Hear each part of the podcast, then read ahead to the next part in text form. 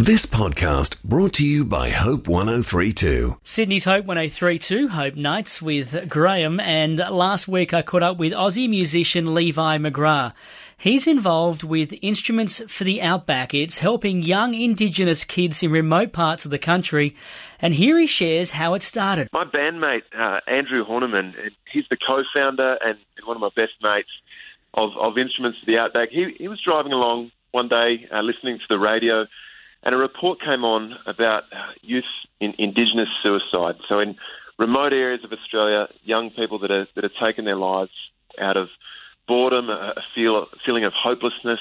Um, some have been through some pretty horrific abuse uh, as well in their communities, and and this was just getting to epidemic uh, levels where, where the government was trying to step in, just trying to find programs to, to keep young people alive. And and look, I, would started to read about it as well. We'd, we'd started to get really passionate about what are the issues in Australia that we can get involved in with music. And while we're not aid workers or development workers, we just wanted to, to get involved. So basically, uh, every year we take a team of professional Christian musicians up to a couple of locations uh, in the NT, and we work with super remote communities that don't have access to a music shop, to, to musical instruments, and to music education.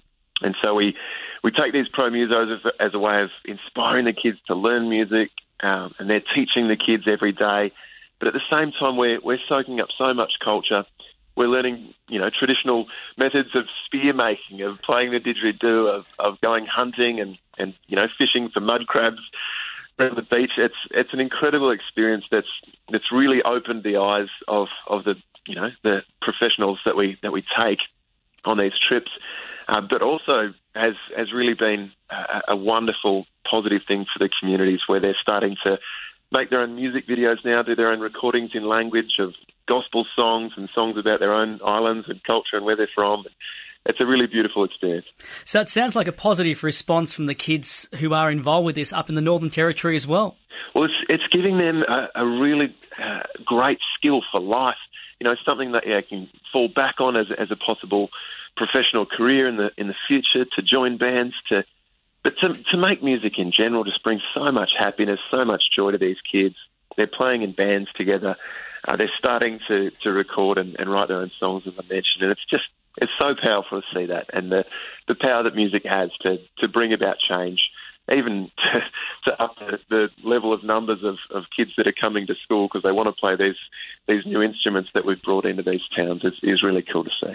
Chatting tonight with Aussie musician Levi McGrath here on Sydney's Hope 1032. And Levi, if we want to find out more, where can we do so? Is there a Facebook page or a website for this? Sure is. Yeah, we're on, we're on Facebook. It's all housed under Music Give Life Australia. Uh, so if people want to check us out online, uh, all our instruments for the Outback projects uh, that we do, just at musicgivelife.org. Thanks for listening. Start your day with life words. Subscribe to Hope 1032's free daily email devotional at hope1032.com.au.